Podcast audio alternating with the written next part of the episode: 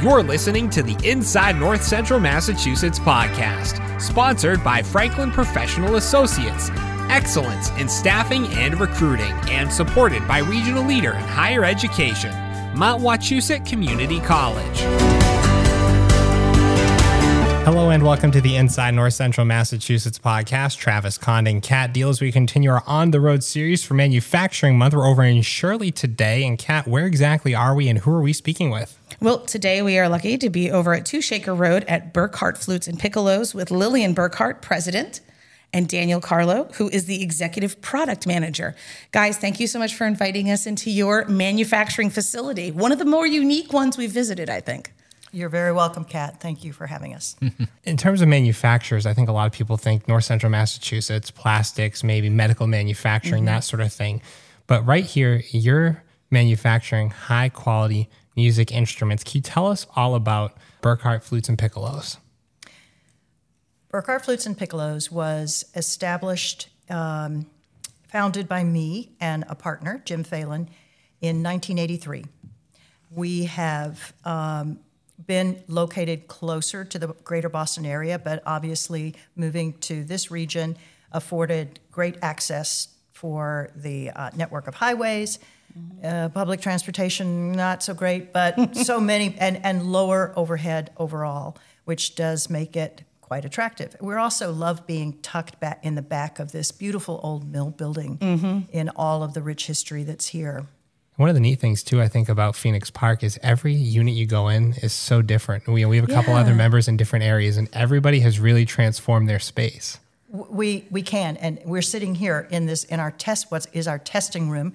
Um, around we're surrounded by acoustic tiles, mm-hmm. so that we try to um, mimic as close as possible to a small recital hall, oh. and that gives us the intimacy and it gives us very true acoustics to both bring our customers, our, the players who will purchase instruments, as well as for our own ears. Daniel here is one of our primary testers, an excellent flutist, and this is the room that we use to really be able to deliver the final product. What an amazing space to be able to have available right on site, and, and, and a necessity, I would assume, as well, because when you make it, you have to test it. We have to test it. And in fact, uh, at least I'd say 30 to 40 percent of our workers are professional, are trained as professional flutists. And that's really necessary in that final testing stage. So uh, the workers, as they are finishing the product and putting in all of the sort of soft materials, I'll mm-hmm. say, they are in and out of this room minute by minute to do that fine tuning yeah. of a Burkart flute or piccolo. Wow. And that's incredible because I think so many times you think of final testing and now it's all, you know, it's computers and, and that sort of thing and it's all very automated. Data driven and, and and electronics. No, the flute yeah. is a very subjective um, process, both for us as players and makers, and also for the flutist. This is their tool. This is what they make their livelihood with. Mm-hmm. Yeah, it's a really unique aspect to what we do.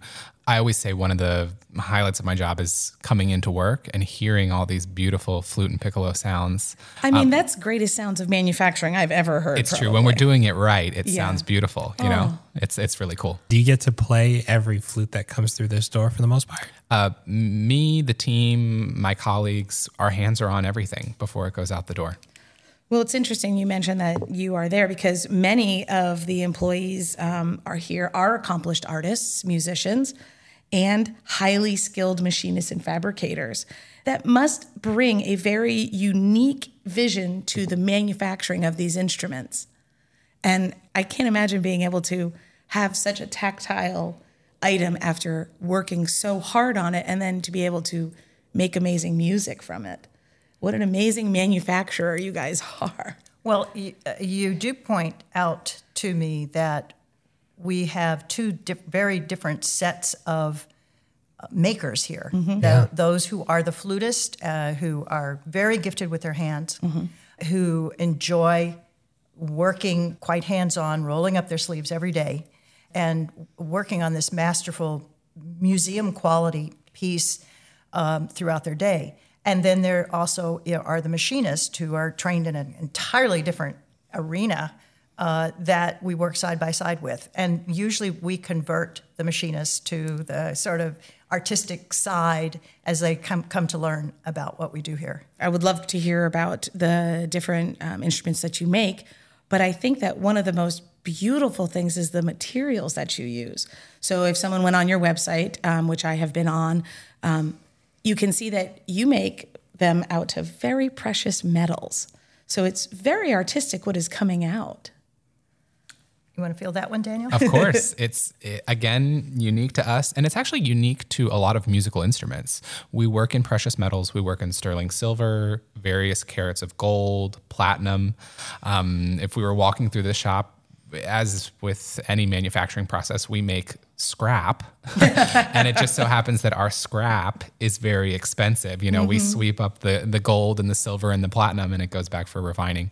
Um, and not all musical instruments are made with those same materials. Even clarinets or oboes, they work with silver plating and nickel plating and all that sort of stuff. Um, but it's unique to flutes to work in such expensive materials. How does that affect the process? I know you mentioned some of the refining, but when you are working with a material that precious, um, you know, obviously you don't you want to have as little error as possible. So how does that change the overall manufacturing process from when the material first comes in the door, machinists first get their hands on it, to when it walks out the door as an end product? That's an excellent question because it it um, goes to the heart of the environment that we're working in today, which is a um, limited labor force. So in that we don't like to make mistakes with our materials. Everyone all of the assemblers and the, the, the makers themselves are highly trained so that if and when there is a goof, they're, they're well prepared to uh, transform it or repair it. Or, and precious metals are not only do we use them for the acoustical benefits, but we also use them because these metals are infinitely malleable.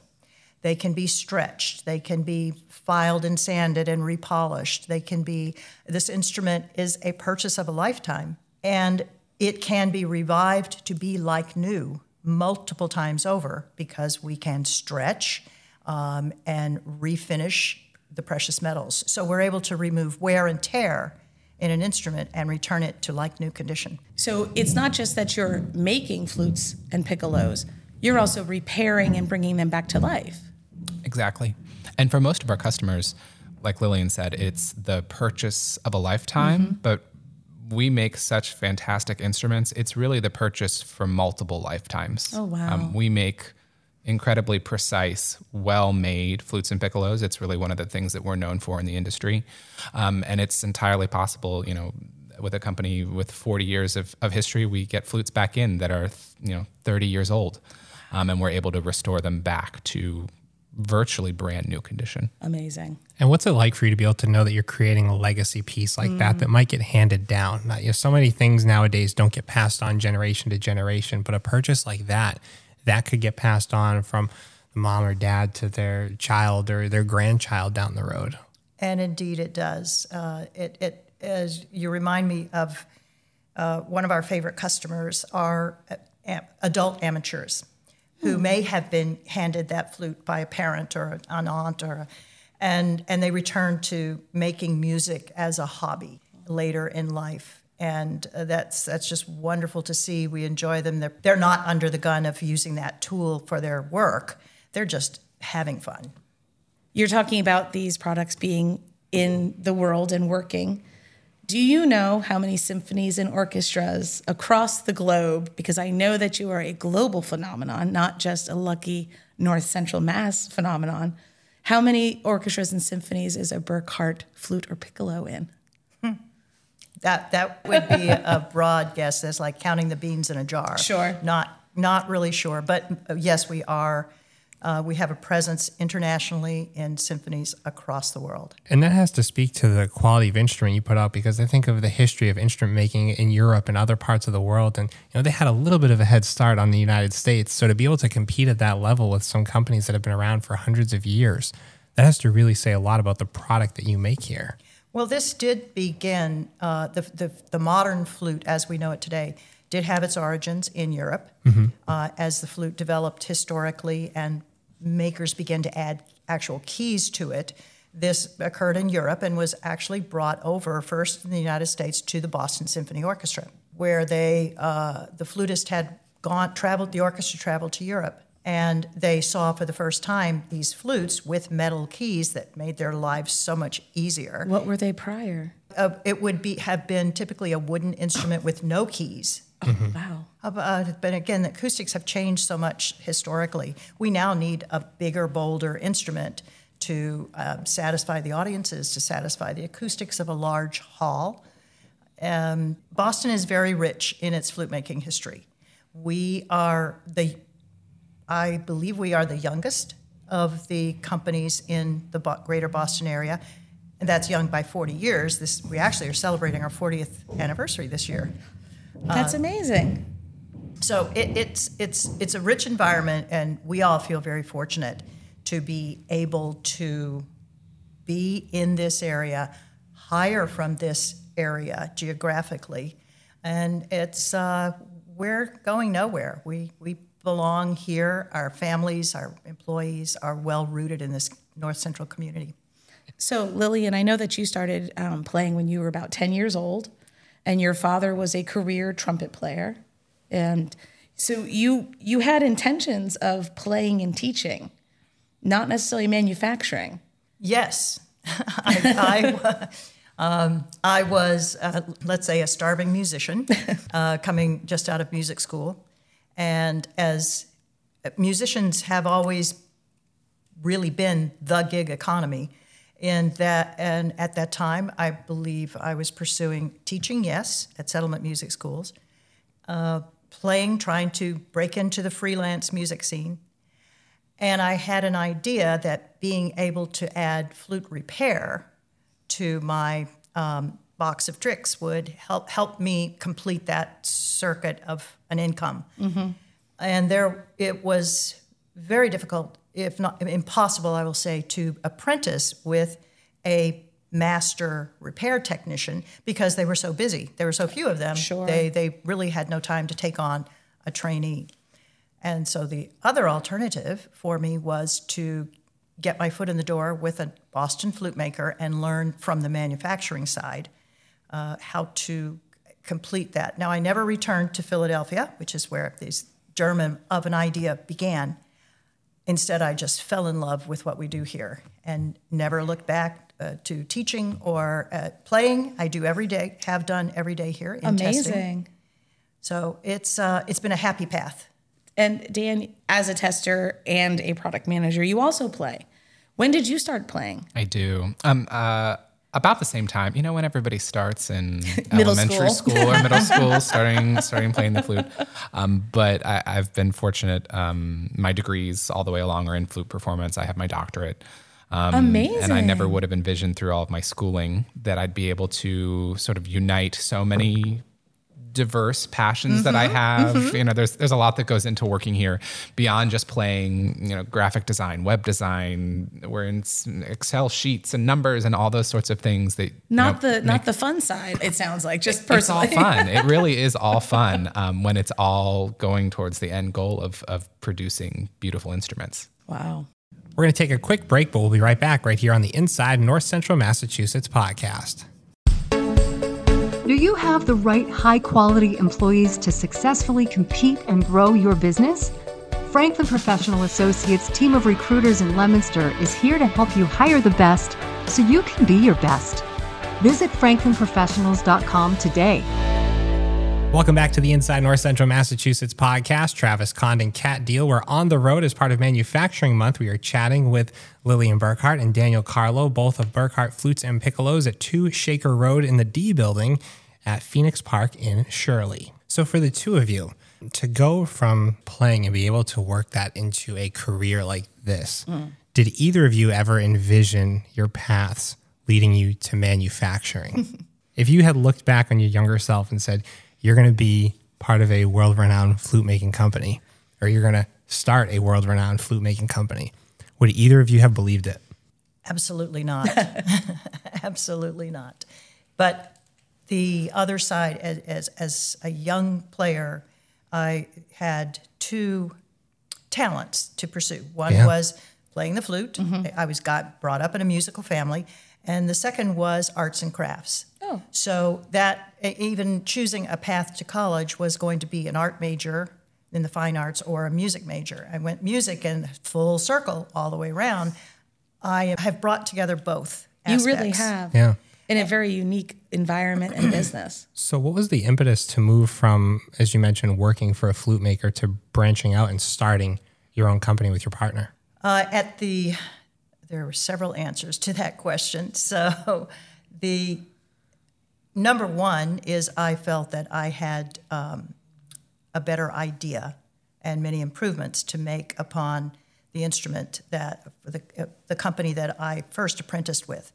And s- at that time, the company that I came to work for and learn this trade was not manufacturing piccolos. They had fallen out of um, production for whatever reasons. So I particularly love the piccolo and love to play the piccolo.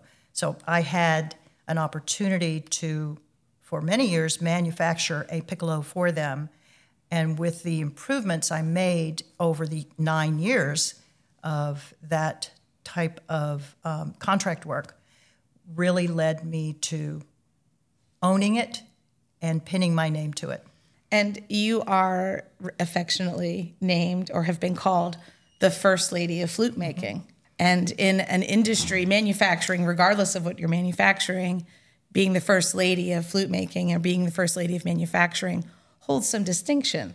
I think it's amazing that um, you have maintained being here, um, first lady of flute making, but you have now turned this into an employee owned manufacturing business. Which is, I think, one of the will have become one of the greatest accomplishments in my career. And Dan, you're one of the owners then. I am. That's I am. amazing. All 22 of us now. So um, when you started owners. out as a musician, as we just talking to Lillian about this, did you think you were going to own part? You were going to own part of a flute and piccolo ma- manufacturer when you were a little one? No, no, definitely had no idea. Um, similar story. I thought, you know, I'd go to school and teach and mm-hmm. gig around and maybe win an orchestra job or something like that. Mm-hmm. Um, but it's, and no one really tells you, that's the other thing in, in sort of a musical schooling, no one says, or maybe people do now, but back when I was in school, no one said, you know, go the industry route. There are jobs available. You can do these things. You can mm-hmm. get so much fulfillment, you know, working on the industry side of things, the business side of things. And that's changing now too um, for a lot of young players because there's so much that can be gained for, you know, working in a company like this. Um, but, you know, circling back, around here, we, we tell people pretty frequently, Lillian is, is a rock star in the flute making world. And she's alluded to it up until now, but the methods that Lillian developed in terms of making, you know, manufacturing flutes and piccolos revolutionized the instrument making industry. So back when the company began, she envisioned a way of making that now all of our competitors do as well. Really? Yeah, and, and it really ushered in flute making and piccolo making into the 20 and 21st century. Um, so all flute makers now, especially in the United States, um, owe so much to Lillian in her vision for how these instruments should be made. Thank you, Daniel. We were the first international flute company, I must, I, I, I would say, to turn to CNC manufacturing. Really? And prior, so my background in the, the company I first joined here, um, techniques were uh, a lot of forgings, uh, a lot of castings. Uh, there, uh, you've ancient big drop forges and tons and tons of handwork, laborious, intensive, um, eh, soliciting all kinds of repetitive stress injuries. And, and we began, and I will, I will freely admit that the very first major piece of equipment that I bought, probably spending a total of $37,000, was shocking to me that we would really use this in flute making.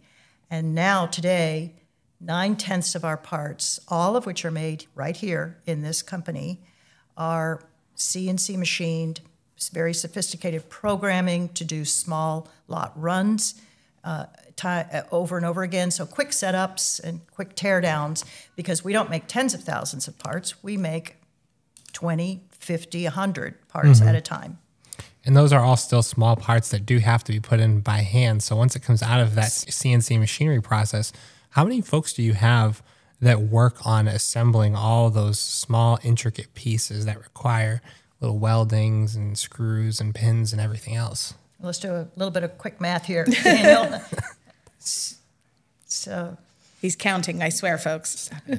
10. I mean, we've got a team of, of 20, 23 t- in total. So probably um, eight, 15 to 18 are uh, uh, doing the assembly. Oh, wow. And in that move to precisely machined parts, we didn't lose the handmaking aspect. What we gained is, and what our employees gained, is a healthier lifestyle in, in doing the build, uh, in that we can make parts precisely enough that they fit together easily. Um, there are still a lot of judgment calls in assembling the instrument, but the time and effort can be spent on the beauty and the technical accuracy of the instrument so that there that player has a working successful tool How many instruments in total, not just parts, but how many instruments do you manufacture in a year? It's hard to say. It's hard to say because we work in batches, and, and you know we we do a run of so many parts, and then those we use perhaps for a year over the course of a year or two years. Um, in this facility we are um, building i would say about 115 flutes a year and uh, piccolos more than that. Yes, Wow. because in, uh, in the domestic instruments. Um, we also have a brand that uh, called the Resona flute and Resona piccolo that we co-manufacture offshore. We re-import and then we fin- fit up or improve upon the product so that we have a, a not entry level, but a sort of mid-advancing, semi-professional line of instruments. Because our instruments are very expensive. So entry level starting around two, 2000 for something that's somewhat like an Mm-hmm. for the uh, intermediate flute. intermediate flute, For, exactly. and- and for those manufactured here, we are around fourteen thousand. yeah. And do you find that having that earlier level entry point for folks, do you find that that does create kind of a repeat customer where when they are ready to move up, When they are ready, they're yes. familiar with your quality and it mm-hmm. kind of generates that Yes. return buy? It, it, it does, and the the instrument is very similar to ours in touch, in feel, all those ergonomic qualities that a player is looking for, so that it's a very natural transition mm-hmm. to a professional flute. Should one go on to study seriously? Now, for those who do study seriously, what's the process like when they contact you about purchasing a flute? How does that relationship work? So generally, we're fortunate because uh, most people know Burkart. we're big enough that they have a teacher who plays on a Burkart, or they have a friend who plays on a Burkart, or something like that. So they they find us, um, and they usually know they usually know someone who plays on a Burkart. Um, They contact our sales team. Um, me, my colleague Ethan, work very closely with our customers. Um, every sale is is is very tailored to the player. Um, we mix and match different parts of the instrument. We tailor fit to that particular customer, either in material or specification. Um, nowadays, uh, we do a lot of trials by mail. So you try basically before you buy. So we're sending our very expensive flutes across the country. Insurance is a beautiful thing. um, but you have to when you're making such an investment Yeah. like that. You have to be able to get into uh, you know your own space, play for your teacher, play with the orchestra that you play with, um, and then we we ultimately pair them with an instrument there. Now, do some of those players come here to test in this room? Yes, they do. Oh, amazing. And do you feel a little bit spoiled when you get to bring a high quality musician in here and get to almost have your own private concert? we we have it indeed in this room had our own private concerts uh, with because many of the employees Yeah. are musicians, musicians, themselves, not yeah. only flutists, but we've had drummers, uh, ukulele players, and, and, and the we've held little concerts right in this room. But yes, to have some of the superstars, a Carol, a Carol Wincenc out of New York here, uh, Jim Walker from California. These are powerful people in our world, in the music world. and they the, you can imagine how thrilled everyone who makes their instruments is to meet these people because they hear them in recordings and on videos all the time. Okay, I'm going to ask a question and I'm probably going to get funny looks. You keep saying flutist. Mm-hmm. All of us have heard flautist. Is there a correct way? We say flutist. Okay, flutist. I'm We build a flute, not a flout. Thank you. I've never understood flautist. I'm just amazed that you guys are making amazing music here. I mean, because that's what you're doing. You're making amazing music for the world. It's it's it's wonderful. And one of the other things to think about too is how many jobs you're able to create. Um, as you mentioned, you've got a team of over 20, but about 18 folks go into putting each one of those together. That's local jobs that these instruments, every instrument comes out the door is helping to not only create, but also maintain for the region. We are always trying to hire as close to home as possible. Uh, and that sometimes presents a difficulty when we are needing to hire both a craftsperson, a technical, mechanically inclined individual uh, to fit into the culture here. It, musicians don't generally live in this area. We have so many great schools in the in Boston. They're going to music school down there. We're fortunate to be able to glean from graduates of these schools, but it generally means a move out here for Sure. tran- for logistical reasons. Now that you're employee owned, does that add a whole nother layer of attractiveness to what you offer here for potential employees, folks that you're looking to bring into the fold? It, I, we believe it does. This is one of the, this was the impetus behind this this whole plan, is employee retention, mm-hmm. developing a sense of ownership and pride among the workers. They're so valued. We would, without our makers, there would be no Burkart flutes and piccolos. So this is very good for me in a in a gradual exit, which is slowly taking place. Some weeks more readily than others. And um, I'm just thrilled that that we have been able to accomplish this. It's very, very good for the employee group, and um, affords. Yes, we brought 22 new owners to Central Mass this year. I love that. And Daniel, for you, um, when you first found out that this was going to be the the plan for where you've been working, uh, what were your thoughts? Uh, uh, being on the employee side, not the owner side at the time, but as an employee, what was your first thought when you heard I'm going to have a stake in the company where I work? It's exciting. Um, it's it's and, and it really fits sort of our model. It fits what we do here um, because it's not uncommon for an employee to come here and have their entire career, really, you know, they from graduating college receive training here because you can't learn to make to be a flute or piccolo maker, you know, at, at school. Yeah, I've never seen those courses offered. it's not a thing. It's not a thing. Um, so they come here and are trained as a maker, and then it's not uncommon for someone to have their entire career here, start to finish, at Burkart Flutes and Piccolos. Um, so to have incentives and have even more of a reason to, to stick around, it just makes sense. Um, and then that goes hand in hand with the care and passion that we all have for making our instruments. Everyone's already working hard. Everyone already takes so much pride in the work that they do. Uh, I, I'd say even before we became employee owned, we were employee owned. You know, it's so much of what we do relies on our our workers, uh, our, our makers to do what they do well and to the best of their ability.